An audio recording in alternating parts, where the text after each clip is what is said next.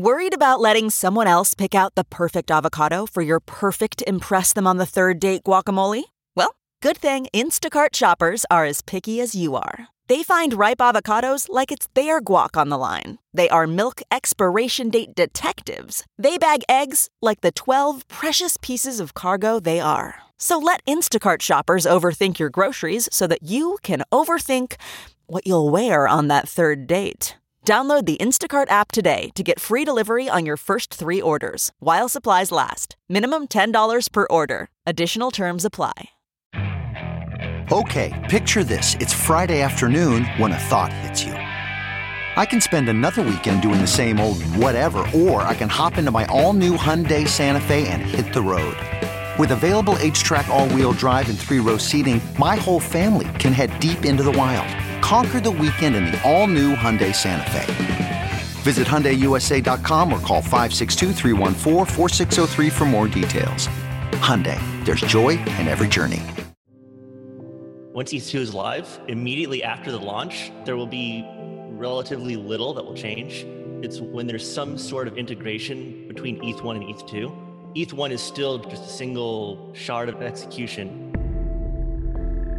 I would squeeze as much as possible out of Ethereum 1, I would actually introduce sharding logically in order to see whether the users will actually be able to use that effectively. This episode is brought to you by Crypto.com, Nexo.io, and Elliptic.co. Hello, everyone. You're listening to Developer Perspectives, Ethereum 2.0 from Coindesk Podcasts. I'm Christine Kim, a Coindesk research analyst, and in this series, we'll be discussing the hotly anticipated Ethereum 2.0 upgrade. We'll chat with the folks inside the Ethereum developer community to take a look behind the scenes at what comes next. For this episode, we're going to be talking about the sharding dynamics of Ethereum 2.0. As prior guests in this series have explained, the new Ethereum network will be composed of 64 mini blockchains called shards, all interconnected with each other through a central blockchain called the beacon chain. We're going to go into much more detail about the dynamics of sharding in today's episode with two highly esteemed guests. I'm joined by Cayman Nava, technical lead at ChainSafe Systems, Nava and his team at ChainSafe are building Lodestar, one of five software clients currently being worked on for the launch of Ethereum 2.0. Hi, Cayman. Hey, Christine. Thanks for having me. I'm also joined by Alexei Akhunov, an independent software developer and researcher for Ethereum that has worked on projects to help scale the current Ethereum blockchain, projects such as TurboGeth, Ethereum 1x, and more recently, Regenesis. Great to have you on the show, Alexei. Hi, thank you for having me here.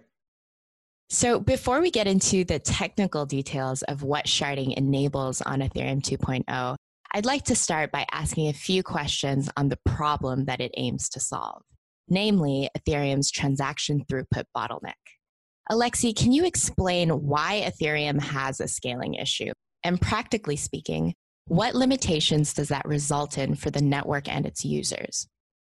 Well, I guess um, this is already an interesting question because people have a different opinions on what the scaling issues Ethereum exactly has.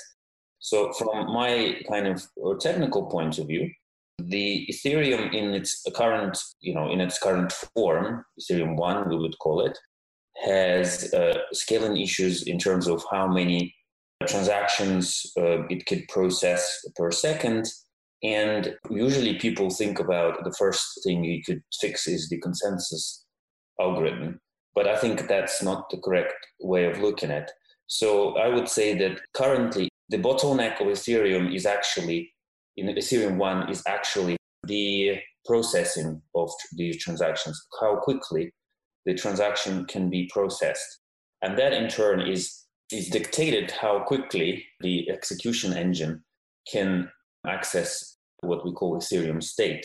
So in the implementations where this access is slow, the execution engine cannot process many transactions. So that is the current bottleneck. But it doesn't mean that if we remove that current bottleneck, then it will all be kind of like super performant. Because I think when we, if we do remove that bottleneck, there will be a next one. and then a next one. So there, there's a couple of those things, and um, we'll probably not. I'm not going to go into the details uh, because if you let's say that if you increase the throughput, the next problem you're going to face is that the blocks will become large, and then you need to solve that one.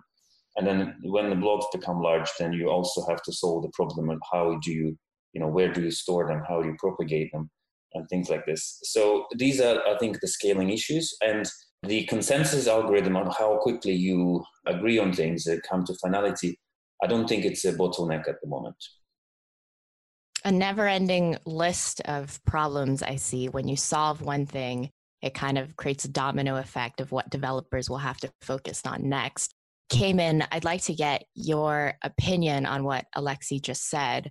Why is it that after several years of kind of research and brainstorm, Ethereum 2.0 developers have thought that sharding is the ultimate winner to take care of some of these problems and also why is it that sharding was the ultimate winner to be able to tackle this issue of scalability on Ethereum? I do agree with Alexi's take. Why is sharding chosen? I think this is just a kind of a natural way to break things up. So if you have, if you're wanting to process a lot of data, you can, but you're not wanting any one party to be overloaded with that data, you can just kind of naturally think of breaking up your problem into smaller pieces. And so sharding just does that. Where I think sharding is going to come into play in in most people's lives a lot sooner rather than later is less sharding of computation and more just sharding of of the data itself. Can I ask a follow-up question to that actually? oh, yeah, go for it. Cayman, when you had said that this sharding would, you know, divvy up the data and make it so that there are more transactions being able to be processed on the network at any given time. I was curious to know, kind of to, to Alexei's point, are there additional problems that kind of spring up that developers need to deal with because it's a sharded system? What are your thoughts on some of the problems that it might create that Ethereum 2.0 developers will have to deal with down the line? Right. So things will be a little bit more complicated when you have these shards in Ethereum 2. I think that we're going to be getting like a taste of that in Ethereum 1 with a lot of these L2s that are coming into play right now. You can kind of think of these L2s as almost little pseudo shards of their own. And so a lot of the dynamics that you were going to have to face in sharding come up in this world because one L2 cannot talk directly necessarily to another L2 natively. And so you have to kind of navigate that path. You need to kind of come into this L2, then you can interact with it and then leave. And so that same kind of mechanic is probably going to is going to it's going to be similar to what you're seeing in sharding. And when you say L2, what does that mean? L2 is kind of a level two, um, and usually we're thinking of level one is kind of the blockchain itself or the, the very the native system. L2 is kind of a game built on top or a system built on top of L, L1. It's kind of a, a way people think about problems in engineering and like in networking and the networking stack. So this is kind of the, the blockchain stack. L2, there's different companies and different technologies that people are playing with. Uh, rollups, zero knowledge rollups, optimistic rollups are kind of two of the more popular ones right now. And so as these are being developed, we're, we're seeing dApp developers try to bring their dApps to this L2 because it holds the promise of immediate scaling in the near term before even ETH2 is launched. I'm glad that we're already starting to talk about some of these different solutions to scaling. As you had mentioned, Cayman, there's these layer two solutions, level two solutions. Alexi, from your research and your development work on Ethereum, but also with your research of other blockchain networks such as Cosmos, Polkadot, Cardano, from your perspective, how would you say the solution to scalability on these other platforms differs from that of sharding on Ethereum 2.0? I mean, I don't, I didn't go into kind of all of them, of course. I did look at the Cosmos uh, quite closely. I did did look tiny bit at Polkadot in a little bit at Near blockchain, but not at Cardano. And so what I could see is that they do take slightly different approaches to uh, solving this problem. One of the sort of like interesting thing I find in Near design, which is kind of almost what Cayman just said. You might have heard about term roll-ups, right? Which is now being used like when you're there's all sorts of rollups being developed, ZK rollup, optimistic rollups, and stuff like that. So an idea is that you still utilize the space on the blockchain, on the actual blockchain, on layer one, in terms of like the data being posted on the blockchain and confirmed. But the this data is interpreted not by the blockchain itself, but but something else. And so, for example, in Near, the, the way they did it, they actually did sharding in as if it was actually multiple rollups. So they still have the same blockchain putting the data on, but each shard is essentially logical rather than sort of physical. So that's basically different between difference between Ethereum current thinking that in Ethereum the current thinking that each shard will be physically different because it will have a like a sort of its own blockchain. But for example, people that develop the Near that they think that the, the Ethereum might actually kind of converge uh, with some of the systems when, once they've realized that there, there are some issues with design. So with Cosmos, for example, there is no such sharding as such. I think they're just creating the system which can, you know, offer completely different blockchains interoperating with each other. So I wouldn't say that's sharding. And with the Polkadot, for example, they're sort of like the, the, the I don't know if you can call it sharding, but essentially it's multiple blockchains, but being governed by the same consensus. So yeah, they they kind of all different, and I do not know which one is going to work and which one won't. So I'm a bit of a, from my point of view, I'm a bit of a sharding skeptic, to be honest. The way I would approach this problem is that I would actually do it much more gradually, and I would actually try to build sharding gradually on top of what we already have. But I do understand other people want to do things differently. And when you say gradually and building it on top of what we already have, do you mean something like what Near has done? As you explained, of they don't have physically different shards, many blockchains, they just shard the data on one blockchain. Is that what you meant?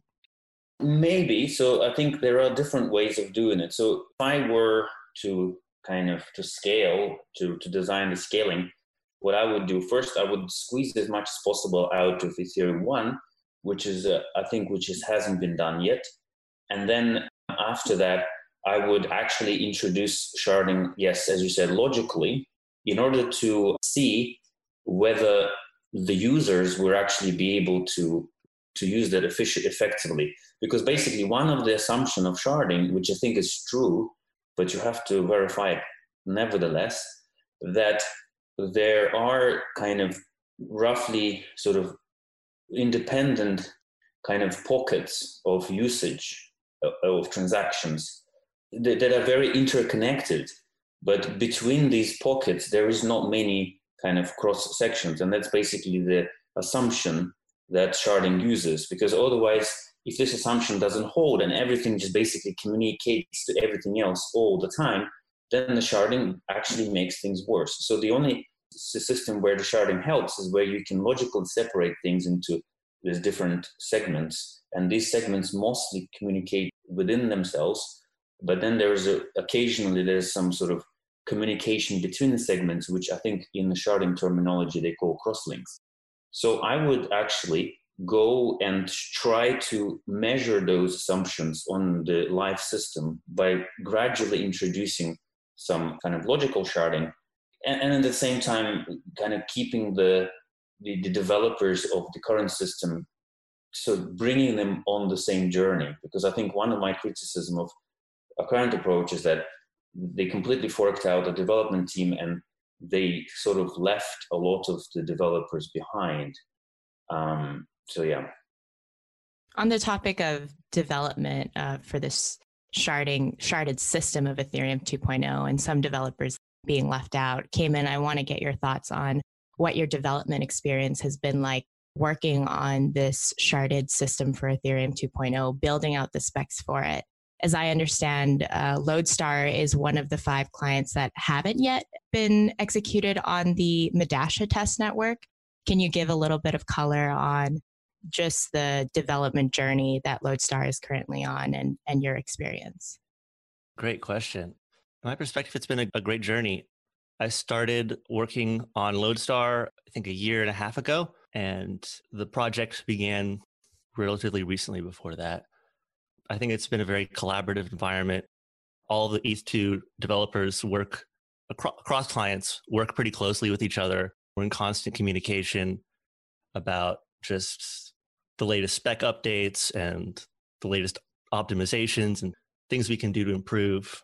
We've all gotten together in person, and so um, there's a lot of like rapport that we've built between each other, and it's just been a great environment, at least from my perspective. So as far as where Lodestar is on, on its journey, uh, yeah, we are, I think, the only like, or one of a few active clients that has not yet joined the Medalla testnet. We are still pushing forward for that. We're still pushing for this like full client, but I think our niche is really we're TypeScript implementation, and so TypeScript kind of at a I don't know performance and language disadvantage compared to other clients, and so our niche is not really in the full client as it is. It's it's more in the TypeScript ecosystem. TypeScript, JavaScript is language that's available in the web, and so we're ba- we're really building small modules that can be reused and used in different ways in the web and uh, for web developers and for just the millions of TypeScript and JavaScript developers that are out there. And so the the full client is yes, it's like a juicy target. It's something we're definitely shooting for, but ultimately I, I think that our value to the community will be more in like the tooling that we're building and our longer term goal of building a light client and light client server.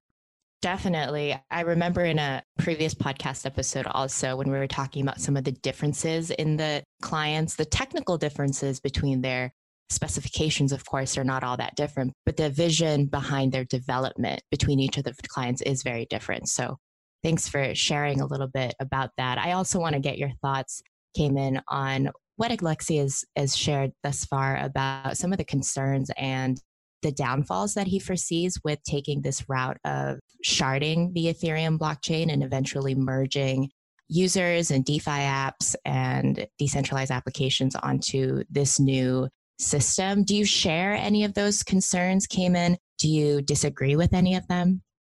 I don't disagree, but I think that this full sharded system will still be a, a ways out. And I think that we'll get some benefits from ETH2 long before we have this fully sharded 64 EVMs running, inter, interoperating on this full vision. As far as I could tell, the ETH1 to ETH2 migration could could happen sooner rather than later if it becomes less of a burden to run an ETH1 node. And we get benefits pretty quickly after that, you know, just from that integration alone, even if we don't use anything from ETH2 other than the consensus. So we can get increased security, we can reduce issuance, we get chain finality. That could happen sooner rather than later if we accept that ETH2 validators have to run an ETH1 node. And then even with a small amount of time further, if we can get to phase one, then we maybe don't need this sharded execution, but we could still use the shards just for data. And if we think about these shards as like just data for rollups, we can get a lot of scalability and we can get a lot of use in the same kind of way we're still using ETH1, just with a single ETH1 shard, like exact or exactly what we have right now, ETH1, but just with more data. Like that, we can get we can get a lot of scalability and a lot of use just from that. And I think that we can kind of delay these harder problems, like how sharding should work or what it should look like. That that that could kind of be pushed off a little bit, so we can really think about it and get it right and then in the near term we can get a lot of the benefits from from this eth2 work that we've been doing this episode is brought to you by Crypto.com, the crypto super app that lets you buy, earn, and spend crypto all in one place and earn up to 8.5% per year on your Bitcoin. Download the Crypto.com app now to see the interest rates you could be earning on BTC and more than 20 other coins. Once in the app, you can apply for the Crypto.com Metal Card which pays you up to 8% cash back on all purchases. Reserve yours in the Crypto.com app today. In this crisis, many investors aim to keep and grow their digital assets. Others seek to maximize the yield on their cash. Nexo allows you to achieve exactly these two goals. The company offers instant crypto credit lines against all major cryptocurrencies, with interest rates starting from only 5.9% APR.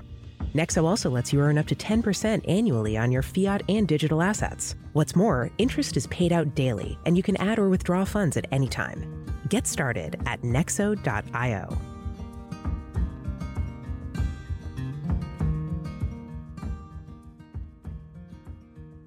That's the other thing about Ethereum 2.0 that it's a phased development cycle. So a lot of how you guys are planning for the subsequent years of development will depend on the activity and the kind of progress that you see in the initial phases. Alexi, I did ask Cayman about his development experience as an Ethereum 2.0 developer, but I'm also curious to know in this process how in the know Ethereum 1.0 core developers have been about the plans for Ethereum 2.0.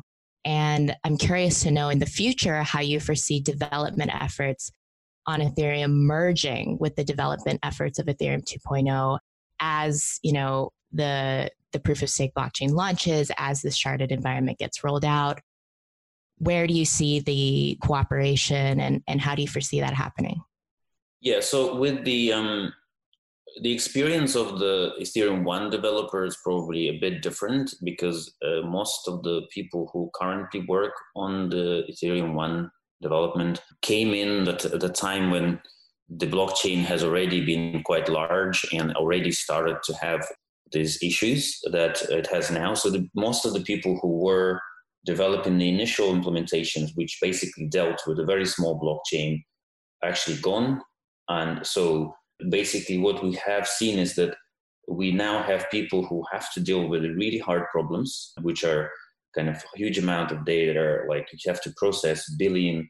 Like if you want to sync thing from uh, from Genesis, for example, you you literally have to process almost a billion transaction, and that's a quite a good, quite a big challenge. So you basically have to uh, solve uh, uh, real tough engineering problems rather than kind of sort of research problems. And that's what kind of my experience is. And so far, I have seen uh, because of that, most of the people who develop Ethereum One clients, they're essentially kind of buried in those engineering problems so far. There aren't many of us. And so I don't think many of us have actually time to be involved in Ethereum 2. And that's one of the reasons I, I wasn't involved. I was invited, but I just couldn't because there's so much stuff to solve, so much stuff to do, to do, and so I completely missed out on all the design and everything. So I can only like at the moment I can only kind of do and uh, sort of drive by sort of this drive by criticism. And if somebody says like, "Oh, but why didn't you participate?" I'll say, "Well, I'm sorry, I couldn't. I just I was too busy developing each one." And that's kind of goes back to what I said before: is that like yes i would love to be on that journey but i couldn't because i chose to to work on the current system from that point of view i also see that when people say oh how do we have to how do we make sure that there's a compatibility there's a ease of transition? And i said look we cannot currently do a lot in ethereum 1 to make it compatible to ethereum 2 because it, we don't actually our design space is very limited. There is not much we can do because the system is live. We can change this bit and that bit but we cannot do the very radical redesign. However from the other point of view ethereum 2 development still is in a phase where it hasn't launched so they can do much more in terms of compatibility. So for that reason i mostly don't think about that problem, about this transition problem, and I keep saying that whenever somebody asks, like, well, yeah, you know, we have we are in a slightly different position, so I think uh, it's harder for us to to do that because, as I said, we have a much more constrained space. Right. I can tell that you haven't been thinking too much about this compatibility and this migration, and that you're right. I mean, with with Ethereum 2.0 developers not having launched Ethereum 2.0 quite yet. They do have more flexibility in being able to focus on the design on their end to make Ethereum 2.0 compatible to Ethereum as opposed to the other way around. Cayman, in your experience developing Ethereum 2.0, could you explain what the current plan is on moving Ethereum as a shard into the Ethereum 2.0 environment.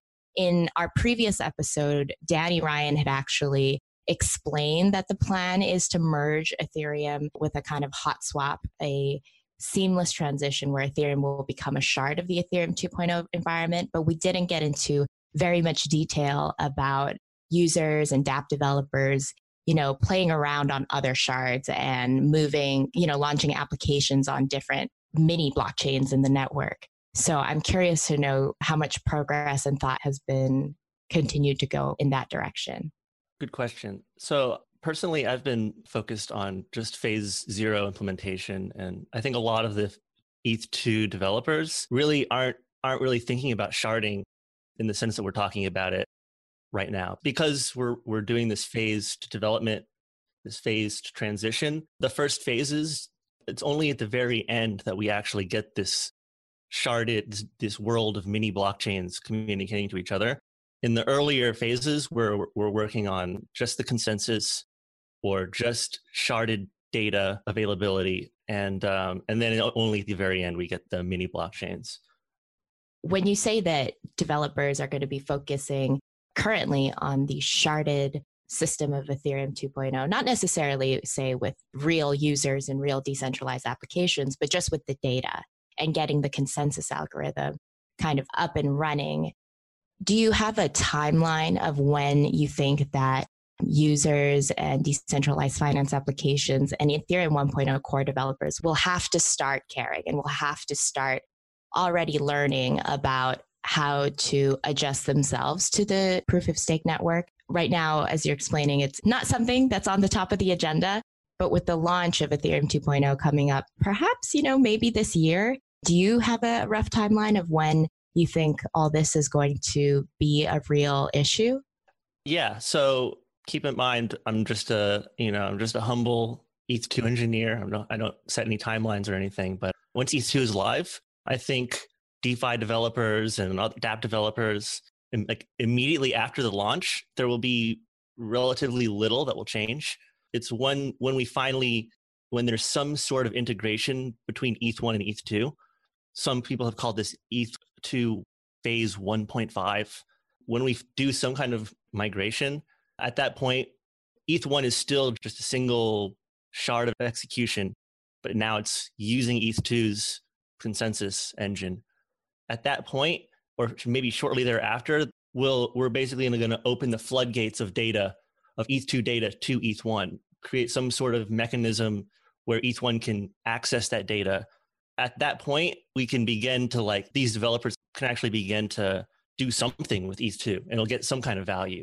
I think that a lot of, like, they can start early by using these L2 systems right now, because I think that a lot of the ways that you'd use this on-chain data would be very similar between the current L2 systems that are being built and used and just this extension where you have more data to work with once you get access to these data shards on ETH2. Speaking of what users and dApp developers can be doing in the meanwhile before the the transition actually happens, Alexia, I'm curious to know your current efforts and the current projects that you're working on among Ethereum 1.0 core developers. Do you think any of those projects, any of those engineering kind of problems that you guys were working to solve, do you foresee any of that greatly assisting the rollout and the functionality of Ethereum 2.0 in its sharded environment? Cayman had mentioned layer two applications and services being something that users can engage with right now to kind of get a taste of adjusting to the to the new environment. Alexi, what are some of the things that you and other Ethereum 1.0 core developers are working on that you foresee will have a big impact down the line for Ethereum 2.0 sharded environment? Yeah, so basically, one thing I would like to so say that definitely what we're currently doing with Ethereum 1 will probably have to be applied to Ethereum 2.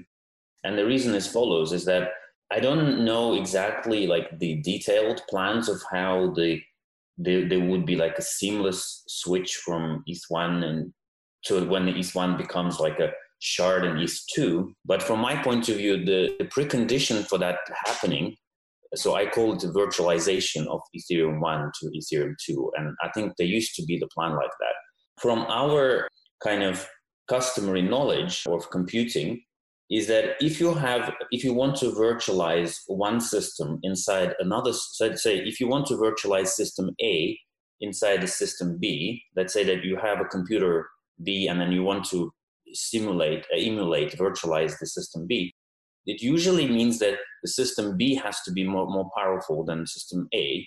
Otherwise the virtualization will be already much slower so, from my point of view, the precondition of being able to virtualize ETH1 into a shard of ETH2 is that there must be some some kind of technology which I don't know of that would enable ETH2 shard to be more powerful than than ETH1, which I think this technology currently does not exist. And in order to virtualize ETH1, Ethereum 2 shard has to be at least as powerful as ETH1, and that means at least taking whatever what we have already achieved and uh, apply there. And also that will take it apart, take it ahead of basically everything else which I have currently seen. So I've done a bit of an overview of the other systems which people call ETH2 competitors. And uh, I'm, I'm, mostly looking not in consensus because I think it's largely irrelevant. I am looking at how they utilize in the database and what are the data structure that they're using to represent the state and I see everywhere exactly the same thing, and that it's like everybody basically copied whatever is currently in Ethereum 1. And this is what we're actually improving. And I think we're going to improve it and we're going to scale it at least times 10. And Ethereum 2 probably will have to have this technology, and we will gladly help to put it there so that if that happens, then Ethereum 2 will have a massive advantage over any other sharding systems out there. But there has to be understanding that you can't virtualize ETH1 into ETH2 unless this technology is there. So from my point of view, given what I've just said, is that the migration from one from Ethereum 1 to 2, Ethereum 2 should happen in a much more simple way. Instead of trying to virtualize it, I would say that people should simply redeploy their the important smart contracts on ETH2 when it's possible. So we used to worry about these things like MakerDAO, Uniswap, or what have you. People used to think or used to argue that oh these things have to be carried over somehow like seamlessly from one system to another. But what we're seeing, these things keep upgrading all the time, and people just migrating. That these migrations actually happen within days, within weeks, and stuff like this. So Uniswap now has version three, and did everybody migrated? like why can't Uniswap have version five on ETH2 and everybody just migrate? I mean, uh, and I think most of the systems, most of the DeFi applications can simply migrate that way, and you don't have to have this massive effort of trying to make some kind of seamless virtualization sort of effort because most of the stuff can happen really naturally with people simply moving the ether through and all the tokens can be migrated by third parties. I mean i don't see a huge problem of doing that. It's not like it's happening every day right? It's it's one in a lifetime event so people can actually do that. Cayman, what are your thoughts on just users themselves and dApp developers taking on the responsibility of just redeploying their contracts, redeploying their applications onto Ethereum 2.0 as opposed to recreating everything that is on Ethereum and merging that into Ethereum 2.0. Do you think that what Alexey has proposed is a is a more simpler solution, or does that kind of open up a portion of the community to reject Ethereum 2.0 and just not move over? So my hope is that the transition, when it happens, we can simply extend ETH1 and not need to have everyone redeploy their dApps. But I do think that what Alexey said about this eventual redeployment or this like when we do actually have shards in the future, if there's a new type of virtual machine that we're running, if it's eWASM, for instance, that we decide to go with, then at that point in the future, people, if they want to be using those shards, then they will need to be redeploying their, those contracts there because likely that virtual machine will not be backwards compatible with the EVM. In the medium term, though, I my my hope is that the direction we end up going extends what we already have instead of like replacing it entirely. Could you briefly explain what you meant by EWASM? So yeah, so EWASM uh, is this technology that the team's working on. They've been working on for a few years at the Ethereum Foundation. It's kind of supposed to be the, the successor to the EVM, the Ethereum Virtual Machine, and it's a it's based on WASM's WebAssembly standard that has had a lot of rigorous thought around it. It's used in the web by a lot of really big organizations, and so EWASM is an extension to that. We're kind of hooking into a lot of existing tooling and a lot of hard work that's been done by a lot of people, and just kind of adding a few extensions, some Ethereum specific extensions to it. So that's kind of like one potential direction to go if we had a new type of virtual machine that that's one direction we could could go with it one other question actually came in about the Medalla test network. Even though I know Lodestar isn't on there right now, correct me if I'm wrong, but I'm going to assume that you know you've been keeping up with what's going on on that test network. Do you know if if sharding is already deployed there and already kind of up and running in that test network environment, or is it still just focused on the beacon chain and just getting that up and running? Yeah, so that test net is just the beacon chain. So as as far as I know, none of the client teams in in ETH2 have fully implemented sharding in its kind of grand design. Some teams have started prototyping with just data sharding and they're beginning to we're beginning to start work in that direction. But right now, most people are really heads down, like, let's get ETH2 phase zero, just the beacon chain. We need to get that shipped. And so that's where a lot of the energy is at. Gotcha, gotcha. So probably more test networks to come as it relates specifically to this sharding functionality, which seems like a fairly big portion of what Ethereum 2.0 is meant to be. I want to ask you two one final question on this topic of Ethereum 2.0 sharding. And it relates to this other topic of blockchain interoperability and competition among smart contract blockchain platforms. With Ethereum 2.0 intended to be this network of multiple different mini blockchains, how easy do you guys foresee it being that the new network is going to be fully interoperable with other cryptocurrencies and smart contract blockchain platforms? And how do you see that kind of impacting competition for users and dApps in the smart contract blockchain space. Alexey, do you want to go first? This is not the area that I have researched much. I think it all kind of depends what do you mean by interoperability. There is um, obviously a lot of the work done, for example, by kind of Cosmos Tendermint team, and they develop in the IBC protocol, which is inter-blockchain communication, which they say is agnostic to the blockchains. I don't know details about this, but this is something that you know it could be easily implemented on a, a new blockchain if you really wanted to, to. The Ethereum, for example, one of the issues with the interoperability is that it sometimes does lack some of the cryptographic sort of primitives to be able to uh, interoperate and also it lacks the finality in a cons- uh, sorry in a consensus, uh, which also uh, prevents some of this interoperability. So I would say that any kind of blockchain which is flexible enough to imp- introduce a new cryptographic primitives like uh, verification of certain signatures and things like this, or verification of some computational integrity proofs, or some people call it zero knowledge proofs, but it's kind of more general.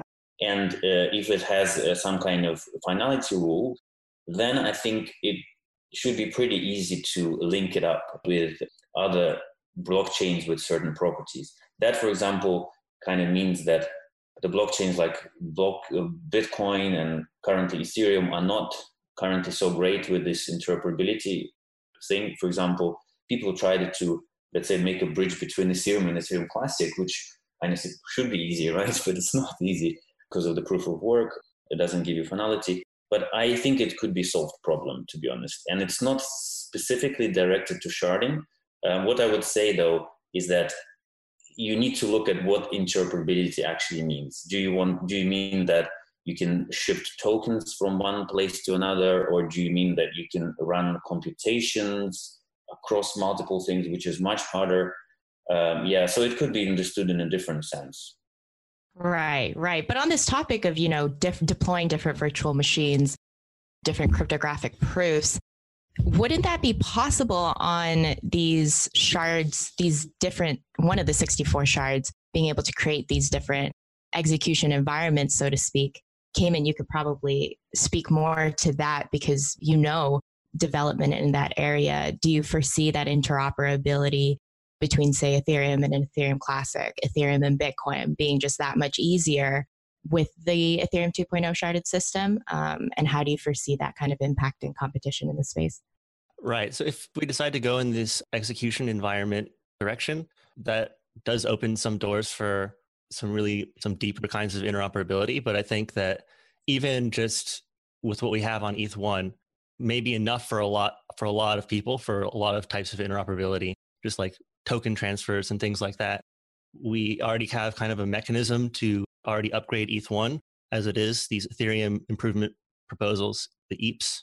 We've put new pr- cryptographic primitives inside ETH1 as kind of cheap computations to run so we can uh, we can upgrade ETH1 to be to be interoperable with other platforms if they use different cryptographic primitives and we can so we can verify things on other blockchains and so I, I, think just even with what we have, there's a good chance for a lot of interoperability. Gotcha. This has been a very, a really interesting conversation. Thank you so much, Cayman and Alexey, for chatting with me about the sharding dynamics of Ethereum 2.0. It's been really, really fun, really interesting. Thank you for having me. Yeah, that was great. Thank you. This has been another episode of Developer Perspectives Ethereum 2.0. For everyone listening, you can find social media links to connect with Cayman and Alexey in today's show notes. Once again, I'm Christine Kim, research analyst at Coindesk. And if you haven't already, please do check out our Ethereum 2.0 explainer report, which is available now and free to download on the Coindesk website. The report features additional commentary from Ethereum 2.0 developers and cool visualizations explaining the dynamics of the network. You can stay up to date with the Coindesk research team and be the first to hear about our new reports, webinars, and definitely new podcast episodes on Twitter by following at Coindesk Data. Thank you for listening. Talk to you guys next time.